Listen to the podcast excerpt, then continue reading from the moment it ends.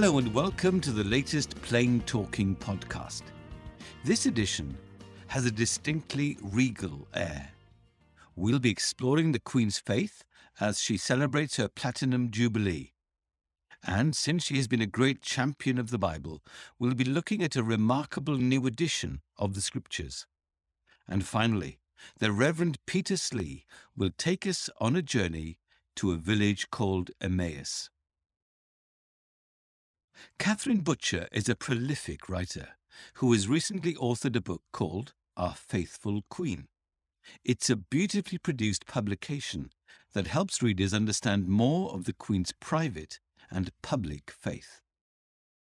Well, I'm delighted to be joined by Catherine Butcher, uh, who has authored a new book called Our Faithful Queen, and it's a 64 page pictorial guide to the Queen's reign over the last 70 years uh, of her life and for many of our lives. I think I read recently that something like 89% of the British population has known the Queen as monarch, which is an extraordinary statistic when you think about it. But Catherine, welcome to the podcast. Hello. Um, and I guess to start with, I wonder if you could tell us uh, why you wrote this book in the first place. Well, my interest in all things royal began when I took the children to see the crown jewels at the Tower of London. And I just noticed how many crosses there are on everything. And so then I began to listen more carefully to the Queen's Christmas broadcasts and realized that she speaks regularly about Jesus Christ and her faith in a really natural way. And then uh, when it got to the Golden Jubilee, a group of friends made a, a, a replica crown from an old tin biscuit tin, one of those big quality street ones. Other chocolates are available, and um, and then we had a cloak made from a curtain, and we had a a scepter, and we took it round local schools and we explained to them the significance of the coronation. And that was the Golden Jubilee. Then the Diamond Jubilee, I was working for Hope Together by then and produced a little book that explains this in a visual form and we also produced a New Testament that uh, they used some of my material at the beginning of that New Testament, and uh, about 75,000 copies of that New Testament were given away by churches as they sought to bring their communities together to celebrate uh, the Diamond Jubilee. And then when it came to the Queen's 90th birthday, Mark Greene from LICC and myself, and also Bible Society, we got together to produce the book The Servant Queen and the King She Serves. And amazingly, the Queen agreed to write the foreword to that book. So I've done a lot of research and I've obviously kept in touch with anything royal and I've read most of the books that are published about her and I've got a dear friend who does me cuttings from newspapers about the Queen. So I am saturated with Queen information. And when it came to the the celebrations of the Platinum Jubilee, I thought, what can we say that's different? Because everyone's talking about her horses, her hats, and lots of different aspects of her life. What can be different? And I came across this little book called uh, um, The Little Book of Private Devotions for the Queen's Coronation. Only six copies were printed in the world, and they were written by the Archbishop of Canterbury, Geoffrey Fisher, to prepare the Queen for her coronation.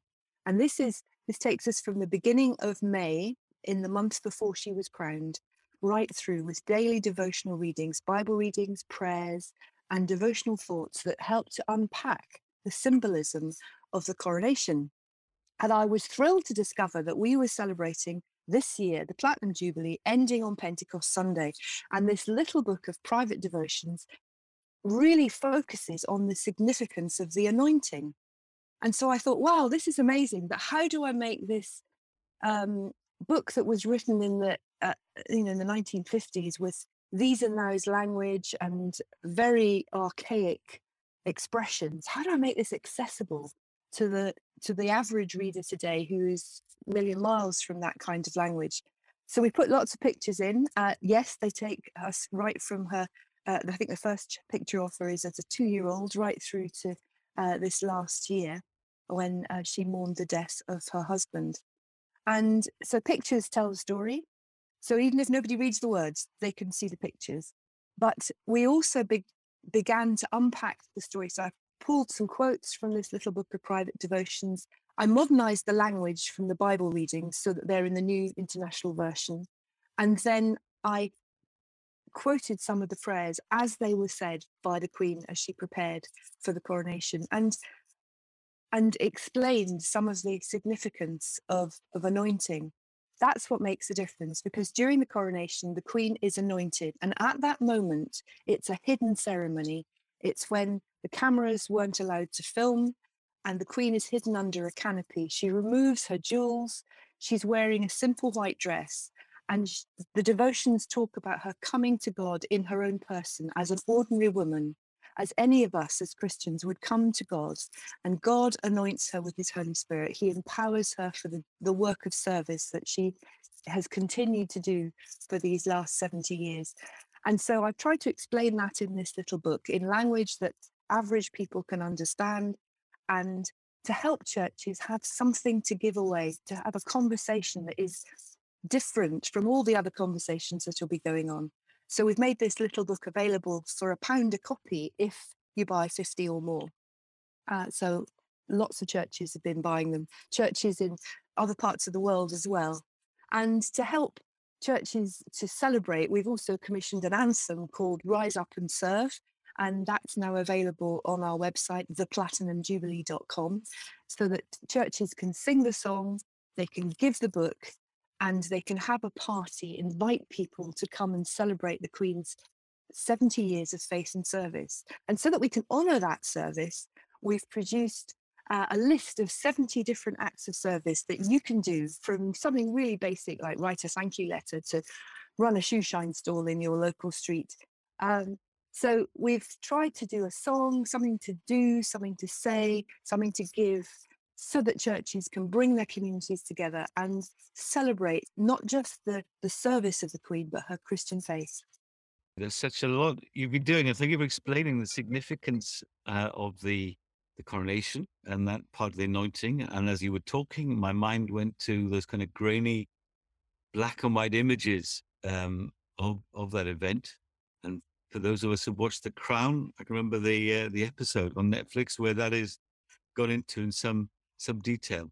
But Catherine, the, the book is called Our Faithful Queen, and I, am guessing there there's a play on words in terms of a faithfulness in terms of service, but also uh, faithfulness as a spiritual quality uh, of the Queen. I wonder um, if you'd like to unpack that, what you know. You explained a little bit there in terms of her own devotions leading up uh, to the, her own coronation. But I wonder, in terms of uh, for most of us, if if we're uh, w- well, whether we're royalists or not, if we listen to the Queen's speech or, or parts of it each Christmas, um, there there is generally a reference, several references that you will make to faith or to the Bible or to Jesus.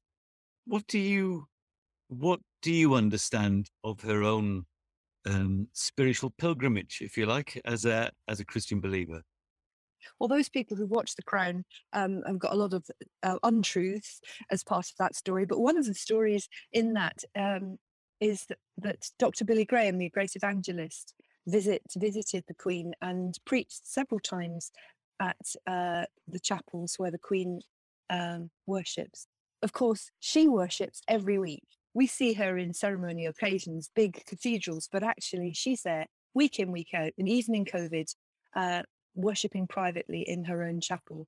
So throughout the years, there have been incidences when the Queen has uh, had some input, perhaps, from people like that. But right from childhood, she was someone who was read Bible stories regularly. Her own mother, the Queen Mother, was someone who subscribed to Bible reading notes from the Bible Reading Fellowship. And when the Queen started her education, she and her sister Margaret spent the first half hour of every week reading scripture. That was their first lesson. And the Queen Mother taught her prayers. Of course, the Queen Mother was Scottish and taught her prayers from the Scottish Psalter. And so prayers were part of her life. And Bible reading has been part of her life. She said to keep a well read Bible by her bedside. And she frequently refers to her faith um, when she gives her broadcasts to the Commonwealth. She writes that speech herself. Most of the speeches she's given to read but that one she writes herself. And it's often very personal in the way she speaks of Jesus as an, an inspiration, a role model, an anchor in her life. And she makes reference to the circumstances of his birth and his death and his resurrection. So she's someone who, who speaks naturally about her faith and has talked about the prayers that we pray for her. She invited us to pray for her in one of her first broadcasts to the nation. She she thanked the nation for their prayers. So she's someone who who is practical in in her faith as well. She uh, seeks out opportunities to um, to do small acts of service, and in the book we we pull out one or two of those because she's someone who is private, very private, but also has to be very public. And in her private observance, she's a regular faithful worshipper. And in her public service, she's been faithful to us as uh, her nation and also as part of the Commonwealth. Then I could hear in your voice the, the, the enthusiasm, the passion, uh, the interest. For, the, for people listening who um, just may have a, maybe disinterested in the royal family or or, or may have a different kind of uh, outlook um, on the on the nation's political future. What what do you think for for everyone now, um, royalists or others? What can we? What is it that we can glean that we can we can learn from this queen um, that will inspire and and in many ways motivate us all in our own faith? Well, Republican or Royalist, uh, a person of faith or a person of no faith. The Queen is an example of someone who has served. She has set aside her own uh, preferences and she has served the nation for 70 years. She probably would have preferred to have been a, a country gentlewoman looking after horses, dogs, and a farm. And instead, she's been propelled into the limelight and has had to um, she's had to wear clothes that make her stand out when actually she might prefer a headscarf and a bit of a tweed jacket. Uh, she's had to attend events and speak to people when perhaps she might have been a more private person. So anyone should be able to recognize that this person has has served us. Yes, people say, oh, she's very rich, but they're not her riches. And actually, I think a long time ago we learned that she has her cereal from Tupperware boxes. And so she's not someone who's ostentatious, but of course she has the wealth of of the monarchy at her fingertips and is and that is available. But she's someone who has continued to read her red boxes daily and has it's as it says in the little book of private devotions that uh, this is a responsibility that she accepts until her dying day. So those people who think that uh, she might abdicate, I very much doubt it.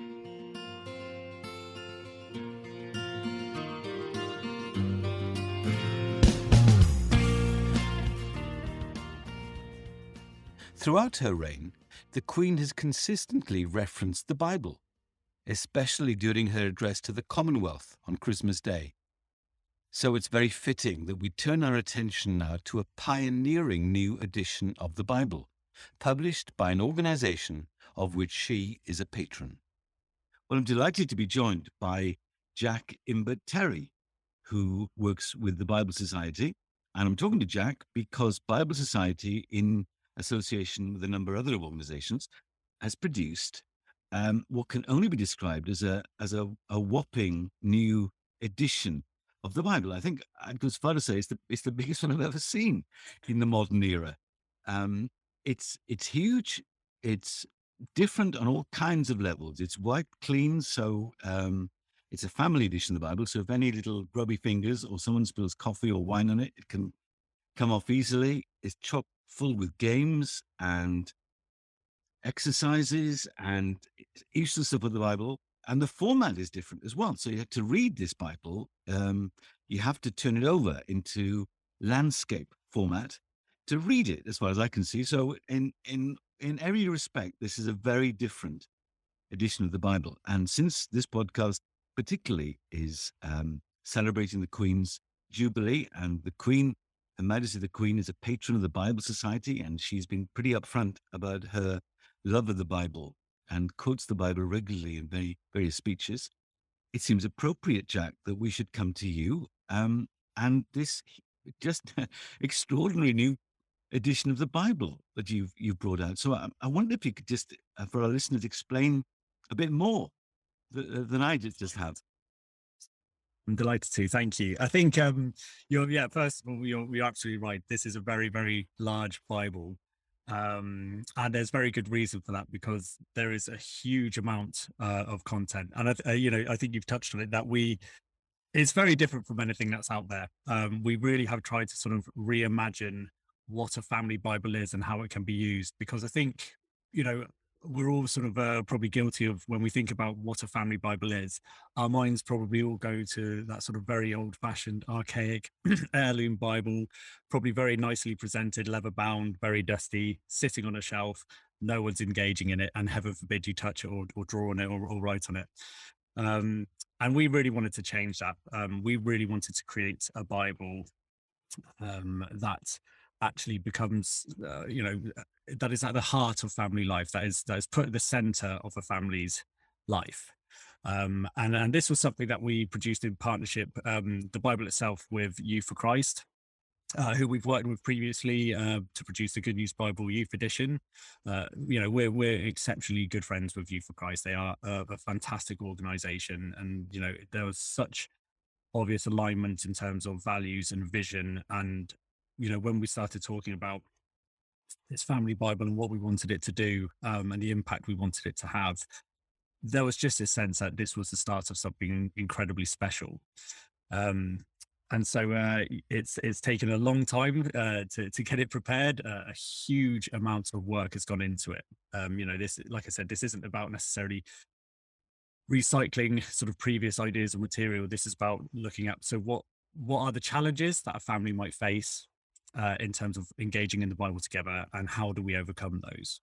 Um, and that's led the design. It's all been about how do we best serve a family in actually engaging in the Bible together. Well, it's a beautiful looking piece of work. Um, and, it, you know, it's a, it's a substantial piece of work because there are, as well as the actual um, the Bible text, you, there, there's so many other resources. This I'm I'm assuming this must have taken a long time uh, to pull together. Absolutely. I mean, we the, the conversations for it actually were taking place whilst we were working with Youth for Christ on the Good News Bible Youth Edition.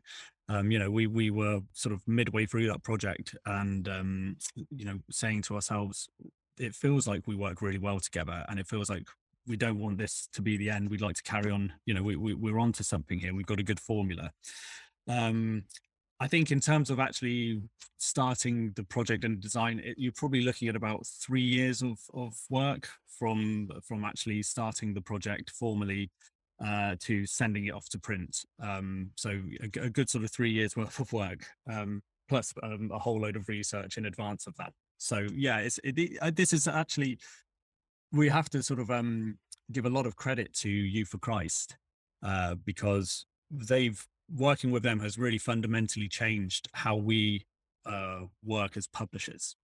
Um, you know, there's there's a lot of uh, people producing excellent Bibles um, in a variety of different formats, colors, shapes, and finishes. Um, and we've kind of steered away from that. Um, we're very much focused now on the impact of what we're producing. How can we have the, as much impact as possible, positive impact with the Bibles we're producing? How can we make them as targeted as possible? Um, and when you start being led by the audience that you're actually creating content for, you are inevitably opening yourself up to a significant amount of work because if you don't do the research, if you don't listen to the people that you're trying to serve, um, then you know it's, it's work for you. Um, but it does mean that these are we are now taking on these very large projects. You know we're talk, looking at years of commitment to sort of get to an end point. Um, and yeah they are very very labor intensive uh, to do but it, it, it's it's difficult to quantify just how impactful this bible could be for people. Um, and you know our, our, our vision and uh, you know our, our hopes for this is that this is going to be part of a significant change that is actually already happening uh, in terms of the the church recognizing and, and people in general recognizing that actually spending time together engaging in the bible and having faith talk at home is a fundamentally important part of sort of strengthening your faith together as a family. Um, but there's a lot of barriers to overcome. Um, and that was really what we set out to do. It's probably why no one has done this before, because actually, when you look at it, it's a really, really tall task to try and achieve.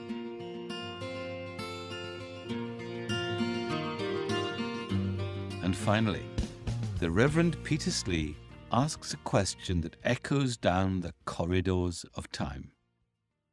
For this month's epilogue, I'd like to share with you some thoughts around the question Do you recognize Jesus? This comes to me each Eastertide as I reflect on the various stories, but particularly the story of the two walking as recorded by St. Luke in his Gospel, chapter 24. Two walking despondent, sad, confused, perhaps even distraught, from Jerusalem to Emmaus, those seven miles uh, journey, joined by a stranger on the road who asks them why they're sad, to which they respond, Are you a visitor to Jerusalem? Don't know what's happened? And then his response, explaining all the scriptures in the Old Testament that foretold what would happen and why he would come and what would indeed be his end. But they still fail to recognize him. They see a man, they don't know who he is, a stranger. They hear a man speaking with authority and with great uh, skill. They do not recognize him, and as they reach their destination, invite him into their home, and as any good Jewish host would do, offer supper. He then takes the place of the host, taking the bread, giving thanks. And we read, He broke it, and as he gave it to them, their eyes were opened, and they recognized him. What was it? Was it the way he spoke? Was it as he said that familiar prayer that they recognized him? Was it as he broke the bread, the way he broke it? Or was it as he handed that bread to them? They saw the scars in his wrists from the nails, but their eyes were opened and they recognized him. And of course, their response was quite an incredible response. They didn't just sit there and say, Hey, this is great. But they at once started out back down those seven miles to Jerusalem to share the news with all the other friends who were also wondering. Or come with me to the garden earlier that day, where Mary herself ready to do what she needed to do for Jesus, to embalm him with those spices with the other women. And her sadness, distress, as she discovers that the body is not there, that she cannot do what she came to do. And this man, person, being, asking her the question, Woman, why are you crying? saying they have taken my lord away. I don't know where they put him, and turning, she sees somebody standing there. She fails to recognize him. She thought he was the gardener, and she said, Well, if you carried away his body, tell me where it is so that I may go to him. She fails to recognize Jesus until he speaks her name, Mary, and immediately she also recognizes him. I wonder what it is in your life that has enabled you to recognize Jesus. Or maybe you also, like some of the characters in the gospel story, have yet to recognize him. Perhaps you have seen, perhaps you have heard, perhaps you have been told, and yet you do not recognize Jesus. In this season between Easter and Pentecost, we all should reflect on our own place, whether we are ready those who know Jesus, or whether we are those who are seeking him, or whether we are those who just don't know what to think, and like Thomas, may be full of doubt. I pray that this may be a question that you'll be able to answer. Do you recognize Jesus? That you'll be able to say, Yes, I do. I see him around me. I see him in the faces. I hear him in the voices of those to whom I speak, those who speak with me. I see him in the situations of horror and of desperation, and I see him in the places of comfort and of strength. May you recognize Jesus, and may you be those who maybe will help others to recognize Jesus too, his love, his care, his humility, his passion, his readiness to give everything for others. God bless you. Thanks for listening. Hope you enjoyed it. Please listen out for the next edition of Plain Talking in a few weeks' time. Plain Talking is produced by the Plain Truth magazine, a magazine of understanding. For further information, please visit www.plain-truth.org.uk. Thank you, and God bless until we meet again.